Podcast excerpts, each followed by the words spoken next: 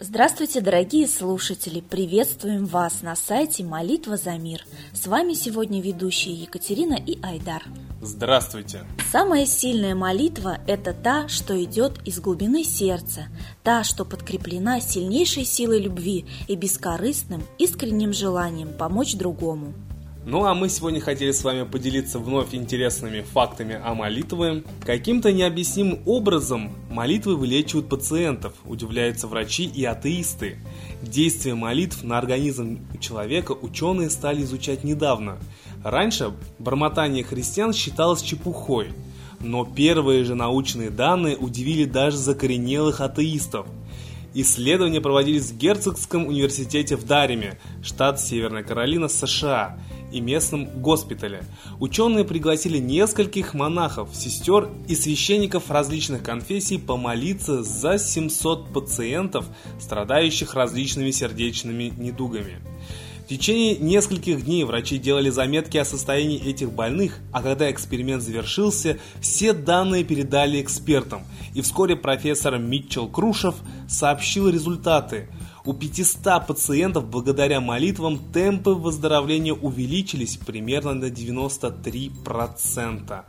«Я не знаю, от чего это происходит», – признался профессор, «но могу предположить, что на работу сердца благотворно влияет концентрация на божественных словах как священников, так и самих больных».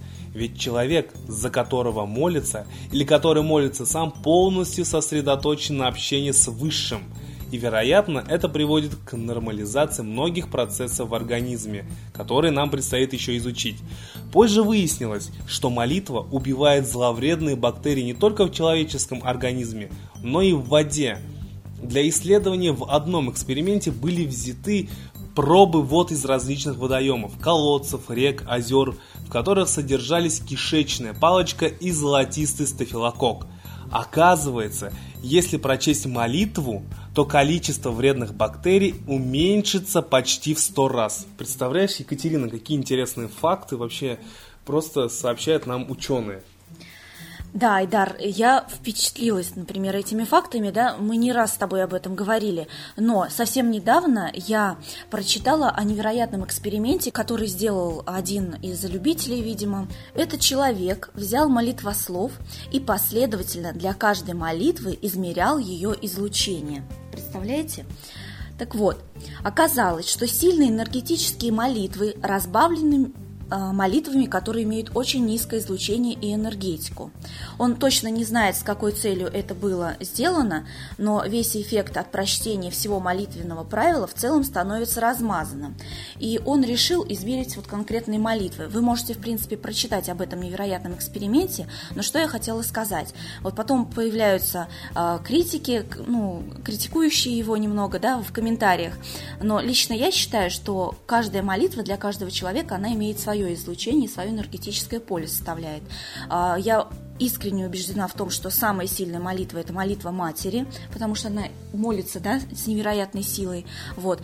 И мне кажется, что нашу молитву, если бы мы измерили с вами, дорогие слушатели, она бы тоже зашкаливала, потому что все-таки единая молитва, молитва, которая читается всем вместе, увеличивается, и ее излучение, ее энергетическое поле невероятное.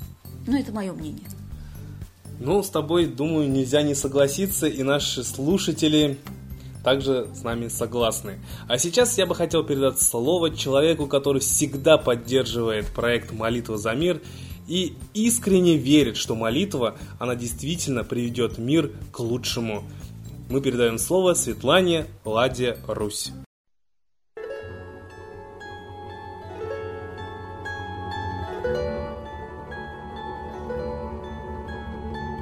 Хочу сказать пару слов по поводу опубликованной в интернете 5 апреля фотографии громадного поместья Путина на Черном море под Геленджиком.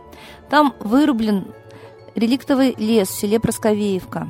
Страшное варварство. Это действительно говорила об этом вся округа, но остановить это никто не мог. Поэтому там сейчас появился огромный, буквально царский дворец. И Поместье огромное, шикарное. Хочу сказать, что действительно и Немцов писал, сколько недвижимости у Путина. И э, сейчас в интернете появляются видеоматериалы, что Путин живет непомерной роскоши, так же, как и Гундяев.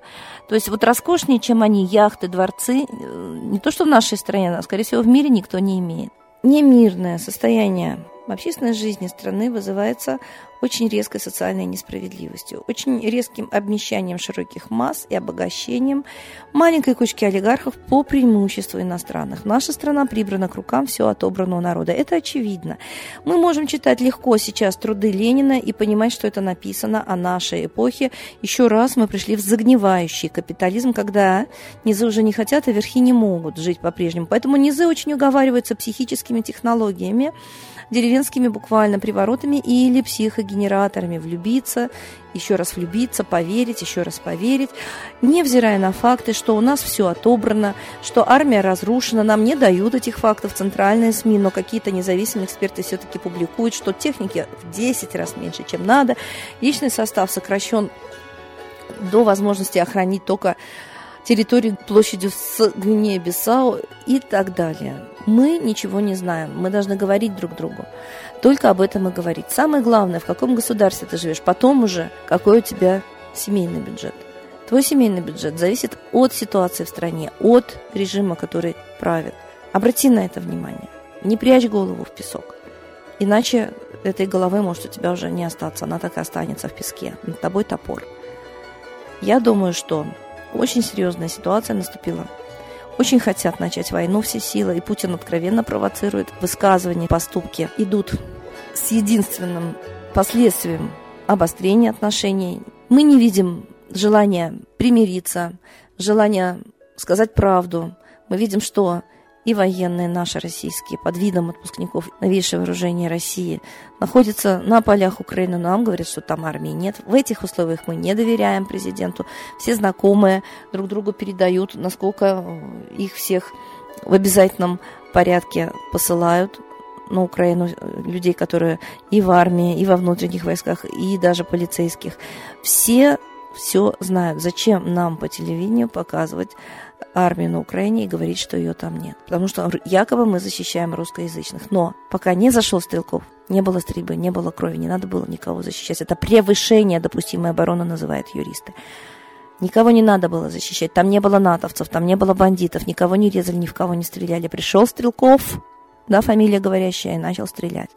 И мы говорим, что все мы пришли защищать. Это лицемерие такое же, как НАТО. А граждане верят, что мы защищаем. И натовцы убеждали своих американцев, и американцы верили, что национальные интересы можно защищать другой стране, и одобряли свою армию. А потом требовали выводить, когда понимали, что это просто смертоубийство. Например, из Вьетнама заставляли вывести войска. Давайте заставим вывести свои войска из Украины и нас и натовцев. И россияне, и натовцы должны оставить Украину в покое. И сам украинский народ должен организоваться и выдвинуть своих лидеров. Российский народ тоже. А наши лидеры сидят в таких роскошных дворцах, что никогда добровольно эти дворцы эту власть народу не отдадут. Народу нужно отдавать в этом себе очень большой отчет.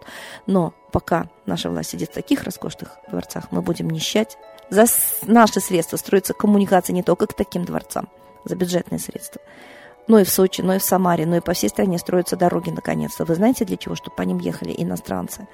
И они ведут к тем объектам, где будут жить и откуда будут получать прибыль иностранцы. Это сейчас повсеместно вкладывается русский народ, российский народ своим бюджетом, своими налогами, а прибыль с этого получают в построенных объектах иностранцы. Мы оккупируемся согласно последней части Гарвардского проекта. Он называется «Завершение». Завершение существования нашей страны на карте мира. И вот с этим мы должны с вами не согласиться. С Богом.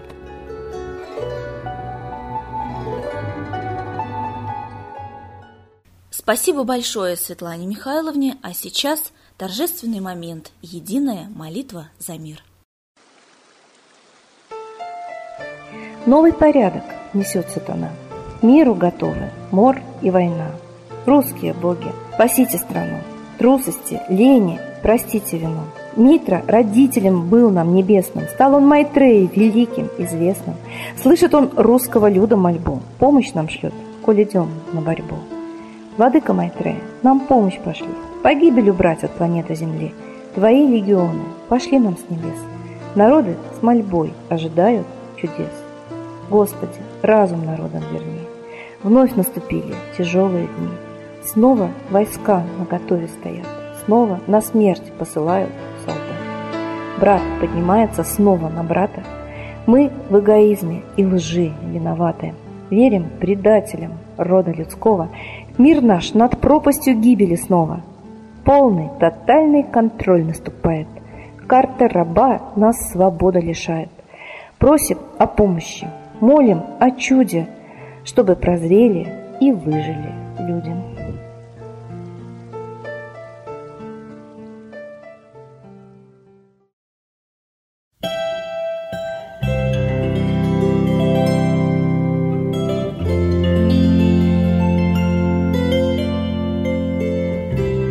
Спасибо всем, кто принял участие в единой молитве за мир. Будьте уверены, что ваши силы для того, чтобы мир стал лучше, потрачены не напрасно. А мы вас ждем на следующей трансляции. До свидания.